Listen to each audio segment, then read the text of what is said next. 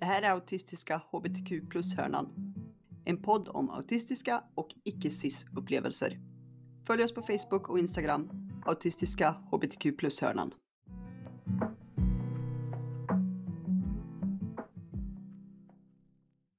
Idag har vi Charlotte Ovesson som gäst. Hon är autist, cis-kvinna, icke-heterosexuell och jobbar för ett mer jämlikt samhälle som beteendevetare och statistiker på inclusiveinsights.se. Och vi kommer prata om psykisk ohälsa, alexitomi och maskering som autist. Och jag vill bara lägga till en trigger warning innan vi börjar att vi kommer nämna och prata om depression och socialitet. Ska vi börja med alexitomin? För du trodde länge att du hade det. Och det är alltså att man inte kan identifiera vad det är man känner. Det ses ofta som medfött och, och är vanligt hos autister. Hur uttryckte det sig hos dig? Ja, för mig uttryckte det sig väldigt mycket som att jag ofta visste att jag kände någonting men fick inte riktigt svar på vad. Eh, ofta hade jag någon sorts obehagskänsla eller någonting annat som jag inte riktigt kunde sätta fingret på. Det har varit väldigt svårt för mig, för utan känslor så har jag inte riktigt någon guidning i olika situationer. Om någon frågar mig, vill du göra det här? Så har det varit väldigt svårt för mig att känna efter, ja men vill jag det eller inte? Och jag har också fullständigt missat vilka behov jag har. Utan jag har behövt någonting och så har jag inte förstått vad jag har behövt och det har slutat med att jag får jättemycket ångest och mår jättedåligt. Och det kan jag ha behövt sova eller jag kan ha behövt äta eller jag kan ha behövt lite frisk luft. Men det har jag inte fattat för min kropp har inte riktigt talat om det för mig. Jag, jag tror inte de flesta människor tänker på hur viktiga känslor faktiskt är i vardagen för att vi ska kunna fatta bra beslut. För det är många som tror att beslut som vi fattar sker på rationell grund. Men det är ju väldigt sällan det så det går till. Utan väldigt mycket sådär, vad känner jag för att göra med mitt liv? Vad känner jag för att äta lunch? Känner jag för att umgås med den här personen? Eller vill jag hellre sitta hemma och titta på TV? Alltså alla de här vardagsbesluten är ju på något sätt känslobaserade. Och har man då inte känslorna som kompass eller guide så är det väldigt svårt att styra upp, ja men vad ska jag göra i helgen? Ska jag höra av mig till den här vännen jag inte hört från på länge? Eller är det så att jag egentligen inte vill umgås med den här personen alls? Det blir jättesvårt och jag har ofta känt mig fullständigt vilsen i det här. Jag vet att du har sagt att det har ställt till dig för dig också när det gäller till exempel sex. Jo men precis, och det där är en väldigt svår situation. För ofta går det ju väldigt fort när det gäller initiativ till sex. Så plötsligt sitter man och pratar med någon och sen helt plötsligt så blir det att den här personen tar något sorts sexuellt initiativ. Och så måste jag snabbt ta ställning till om jag vill fortsätta med detta eller om något jag vill säga nej till. Och där när det rör sig väldigt svårt, väldigt fort är det svårt för mig att stanna upp och känna efter, ja men vad känner jag? Så då har jag tagit någon sorts genväg och analyserat. Ja, men borde jag vilja ha sex med den här personen? Ja, men det borde jag absolut. Och sen har jag gjort det och känt i efterhand att så, nej, det vill jag nog inte. Och tvärtom, ibland har jag liksom kommit fram till att nej, men det här är nog ingenting jag vill. Jag säger nej för säkerhets skull. Och så har jag insett i efterhand att ja, men oj, det hade varit jättetrevligt att ha sex med den här personen. Att, att känslorna liksom har funnits där, men jag har inte riktigt landat i dem förrän det har gått ganska lång tid. Jag tänker att det låter som att yttre normer och förväntningar blev din guide här istället för dina känslor. Jo men precis. Genom hela mitt liv har jag varit oerhört ambitiös, oerhört driven. Mitt liv har varit väldigt uppstyrt kring att sträva efter vissa mål och ofta har jag varit väldigt bra på det.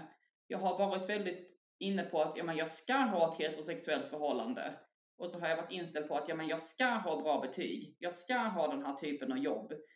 Men hela mitt liv har på något sätt varit uppbyggt kring den här typen av projekt som jag ska lyckas med och så har jag inte stannat upp längs vägen och känt, ja men hur mår jag? Är det här egentligen det som är viktigt? Är det faktiskt det här jag vill? Eller är det så att jag vill något annat?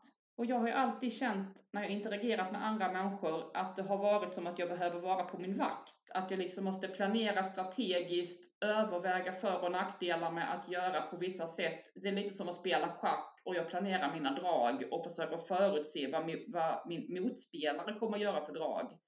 Och det är ju så jag har sett interaktioner med andra människor. De är motståndare, motspelare. Jag behöver prestera någonting. Jag behöver övertyga dem om någonting. Jag måste styra så att jag uppfattas på ett visst sätt. Och det är därför det har varit väldigt energikrävande för mig att umgås med människor. Men nu med min nya partner så känner jag bara att ja, men jag, jag spelar ingenting. För jag tillåts vara den jag är och det gör också att jag kan vara en mindre stel och bättre och gladare och roligare människa. Vilket är fantastiskt att vara. Ja, din nya partner, det är ju en kvinna. Men det är först på senare år du insett att du inte är heterosexuell. Jo men precis. Jag trodde ju väldigt länge att jag var straight. Också en konsekvens av att jag inte riktigt har förstått mina känslor. Jag har bara utgått från defaultläget på något sätt som är att man ska vara straight. Så jag har utgått från att jag är det. Men sen insåg jag väl när jag var över 30 att ja, men, jag är inte det. Jag gillar kvinnor, jag gillar inte män. Och så fick det landa lite och nu har jag kommit in i ett förhållande med en helt fantastisk kvinna. Och jag känner bara mig att jag har börjat känna mina känslor på ett annat sätt. Att just den här insikten att jag inte var straight har på något sätt fått mig att lära mig andra känslor också. Och jag har väl lärt mig mer och mer om alexitomi och insett att det kanske inte är någonting som är medfött med autism, utan det kanske snarare beror på att du blir lite alienerad från dina känslor, för det du känner är inte tillåtet. Det var väldigt revolutionerande för mig när jag läste en artikel just om att alexitomi inte var en unikt autistisk grej utan tycks vara vanligt överhuvudtaget hos människor som har gått igenom jobbiga saker och på något sätt blivit avskärmade från sina känslor för deras känslor har varit fel och de har inte tillåtits känna dem. Och så försöker du passa in, du försöker maskera och istället för att lyssna på dina egna känslor så blir det att du analyserar situationen och tänker vilken känsla är det lämpligt att jag har i det här läget och så bestämmer du dig för att du har den känslan. Och det är väldigt mycket så jag har jobbat och det är väldigt mycket därför jag har kunnat gå runt i en stor del av mitt liv och trott att jag var straight. Och det var ganska häftigt och insåg att, nej men, jag är ju inte det. Jag tänker att det låter väldigt mycket som maskering som är så vanligt hos autister. Alltså att man anpassar sig och beter sig utifrån vad som förväntas av NT-samhället. Och att man därmed också beter sig mindre så kallat autistiskt. Jo, men precis, den är supervanlig. Speciellt hos autistiska kvinnor och icke-binära är det supervanligt med maskering. Att du tillåts inte riktigt ha de behov du har eller vara den person du är. Så då blir det att du går runt och maskerar symptomen du har och du låtsas att du är på ett annat sätt. Vilket så småningom kan leda till att du tappar bort vem du är. Du får inte riktigt utrymme för att utforska vem du är och vilka behov du har och vad du har för känslor. För du är så upptagen med att hela tiden passa in och efterapa alla andra. Och då tappar du bort dig själv. Ja, och jag tänker att maskering handlar ju också väldigt mycket om att man inte ska ha de känslor eller behov som man har. Ja, det är ju det. Och jag har också alltid haft väldigt, alltså väldigt intensiva känslor som jag inte alltid har förstått men jag har gått från att vara inte glad alls till att vara 10 av 10 på gladhetsskalan väldigt snabbt. Och samma sak med andra känslor. Jag har gått från att känna absolut ingen ledsamhet överhuvudtaget till att vara ledsnast i hela världen. Och jag tror det handlar om att jag har inte erkänt när jag är på väg att röra mig på den här skalan. Jag har kanske varit ledsen 0 av 10, sen har det varit 1 av 10 och 2 av 10, men det har jag inte låtsats om, jag har bara ignorerat. Och sen helt plötsligt har det varit 10 av 10 och liksom slagit omkull mig fullständigt. Och det är något väldigt intressant att jag har upplevt att det är svårt att känna av när jag rör mig på den här skalan. Och jag tror att det handlar om just att jag har blivit lite alienerad till mina känslor. Att jag inte riktigt har velat vara med dem. Jag tänker, och jag antar att du också känt det, att som autist så känns det som att NT-samhället har väldigt strikta normer för vad man får och inte får känna. Mm. Jo men precis, det är ju det här, vad får man vara arg på? Vad får man vara upprörd över? Hur upprörd får jag bli över att någon ändrar en plan med väldigt kort varsel? Ja, men det är kanske ingenting som en NT-person hade blivit upprörd över, men för mig är det en jättestor och väldigt jobbig grej som kan förstöra hela dagen. Men jag har på något sätt inte haft rätt att vara upprörd över detta, för det ska man inte vara upprörd över.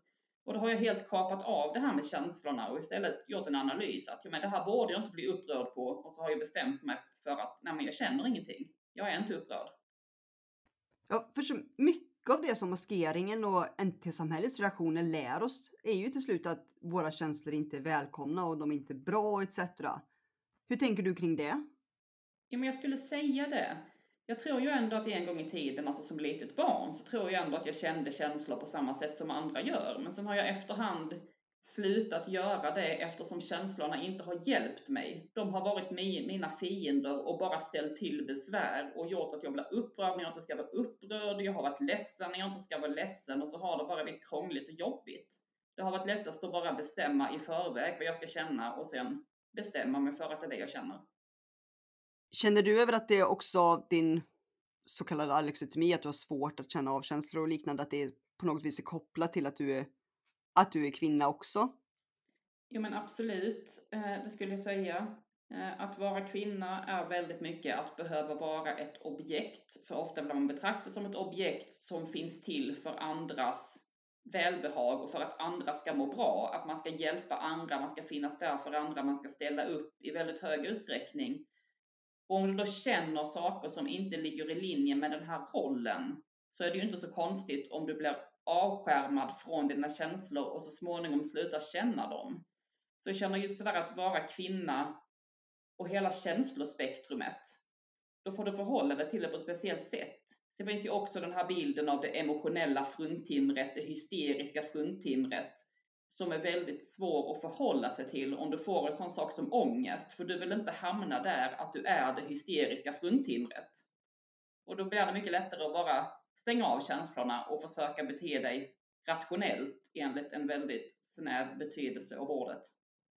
Och du blev också deprimerad och suicidal i ung ålder. Hur, hur påverkade det dig? Alltså det, alltså det är intressant det här med depression och ångest överhuvudtaget och känslor för i stort sett de enda känslorna jag hade på den tiden det var mer ångest och mindre ångest. Det existerade liksom inte ett helt spektrum av känslor utan allt var avtrubbat på något sätt. Det var bara det här, ibland var ångesten överväldigande och ibland var den inte där. Och det påverkade också alltså, hela mitt förhållningssätt till mig själv. Eh, och det här med att vara suicidal är ju också en känsla som inte är, är tillåten. Så, så det var ju också fel. Så det var också något jag hade ganska mycket skam över och önskade att jag inte hade haft, för det kändes mest som att jag var besvärlig. Och jag var ju mobbad under hela min tid i grundskolan egentligen. Och sen efter jag hade slutat sjätte klass, alltså det var då mobbningen var som värst och jag blev verkligen så trakasserad av några tjejer i klassen. Och sen inför sjunde klass skulle vi byta till en annan skola på grund av att vi skulle börja högstadiet. Och jag minns jag hade så mycket förhoppningar om att nu äntligen skulle jag passa in, nu skulle jag få en ny chans. Och jag hade inte gått där mer än ett par veckor innan jag blev mobbad igen av nya människor. Och det var precis som att bara luften gick ur mig. Jag kände bara så här, nej, jag vill inte mer. Och det var början på en väldigt jobbig period. Jag var djupt deprimerad, jag var suicidal, jag hade självskadebeteende. Det var precis som att jag bara hade gett upp allt hopp om livet. Och det, det var väldigt mörkt och det var väldigt jobbigt. Och jag hade, inte, jag hade inget perspektiv på det då, jag var bara upptagen med att överleva det, men jag kan ju se i efterhand hur det här har format mig. Bara den här upplevelsen till exempel att vi, vi hade en bok i skolan där vi skulle skriva varje vecka hur vi hade det i skolan och ge den till läraren. Och jag skrev varje vecka att jag är ensam, jag har ingen att vara med på rasterna, jag tycker det är jättejobbigt. Och varenda gång skrev läraren, har du frågat de andra om du får vara med? Och jag försökte berätta, varje vecka skrev jag om den här mobbningen och hur utsatt jag var. Och min lärare skickade hela tiden tillbaka boken med frågan, du måste fråga om du, måste få, om du får vara med. Och liksom bara, bara det här, bara en sån sak fick mig att inse att, ja men herregud vad utsatt jag måste ha känt mig, vad dåligt jag måste ha mått. Och de här insikterna jag har gjort som vuxen på något sätt hjälpt mig att närma mig mina känslor nu. För jag har insett att ja, men det kanske är fullständigt normalt att ha känslor när man går igenom jobbiga saker och känslor kanske inte ska vara något förbjudet. Men fick du någon hjälp under den tiden? Ja, jag gick ju i terapi väldigt bra på den tiden. Men jag hade inte en autismdiagnos då. Det var ingen som förstod att jag var autistisk. Så jag känner inte att jag fick rätt stöd att förhålla mig till mina känslor. Och jag känner att egentligen först de senaste åren som vuxen så jag har jobbat med de här sakerna, verkligen jobbat med känslor och lärt mig det här på ett bra sätt. Så jag fick en del stöd på den tiden men jag hade behövt en annan typ av stöd. Vad hade du hoppats på från liksom vuxenvärlden? Att det skulle ha varit annorlunda och kunnat hjälpa dig? Ja, men att någon skulle erkänna vad som hade hänt. Att de inte bara skulle gå runt och låtsas att de inte ser det utan säga sådär, jag ser att du blev utsatt för det här. Jag hör att du berättar om det här. Jag förstår att du känner det här och det här och det här. Men jag tilläts ju aldrig ha några känslor inför mobbningen eftersom ingen erkände att den existerade. Du pratade ju tidigare om att känslor är ens guide och de är ju en sån väsentlig del av vem man är. Och jag tänker att får man inte känna dem, då blir det liksom detsamma som att man inte får vara sig själv. Att man, att man liksom inte är välkommen.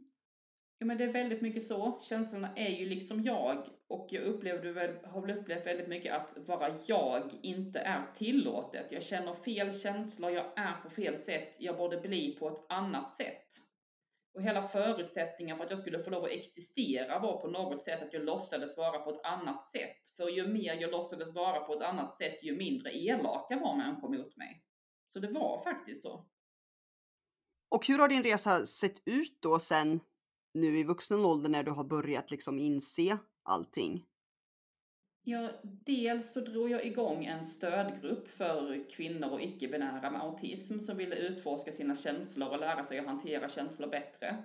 Så den har hjälpt mig. Och så har jag också gått i terapi hos en helt fantastisk psykolog. Eh, jag gjorde väldigt många insikter där. Han ville att jag skulle skriva ner min levnadsberättelse. Eh, och det gjorde jag. Och medan jag satt och skrev den här levnadsberättelsen så gjorde jag massa insikter om mig själv och kände bara oj, det där som hände mig när jag var 12, det måste varit så fruktansvärt jobbigt för mig. Men liksom, när jag var mitt uppe i det, när jag var 12 år gammal, så fattade jag inte det, utan jag var så upptagen med att leva det på något sätt.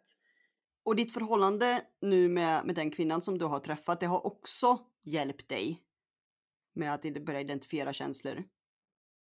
Men det har hjälpt mig väldigt mycket, för jag har hela tiden känt att mina känslor är viktiga.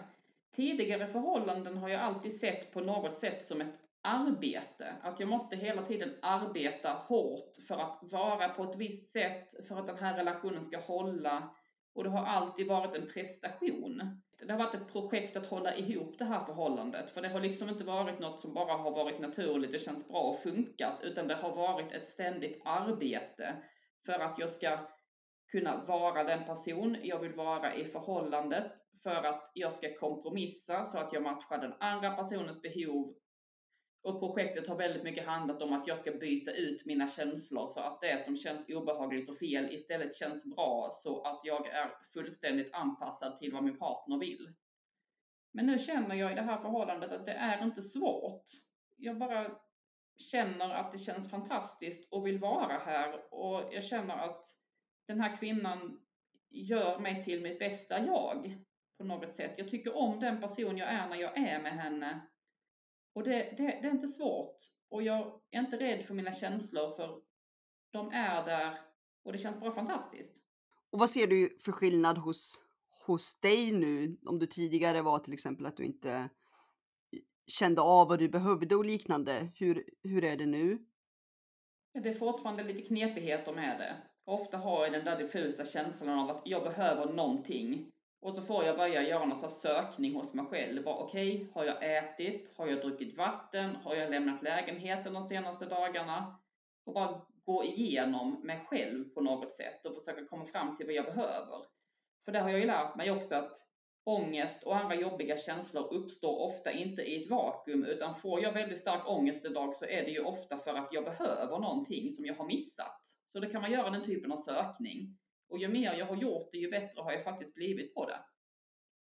Känner du att du känner känslor idag också på ett annat sätt än vad du gjorde tidigare? Ja men verkligen. Jag vet ju tidigare när jag gått till KBT och vi har pratat om hur känslor känns i kroppen. Och det här har varit fullständigt obegripligt för mig för jag har aldrig känt mina känslor i kroppen. Mina känslor har liksom kommit till mig i form av tankar, de har inte känts.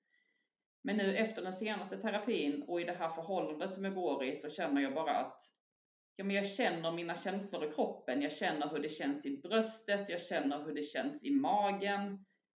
Och jag kan identifiera känslor utifrån hur de känns. Och det har varit något fullständigt revolutionerande för mig att de är så närvarande. Tack för att du lyssnade. Vi släpper nya avsnitt varje månad och vill du ha mer autistiskt och icke-cis innehåll så följ oss på Facebook och Instagram autistiska hbtq plus-hörna.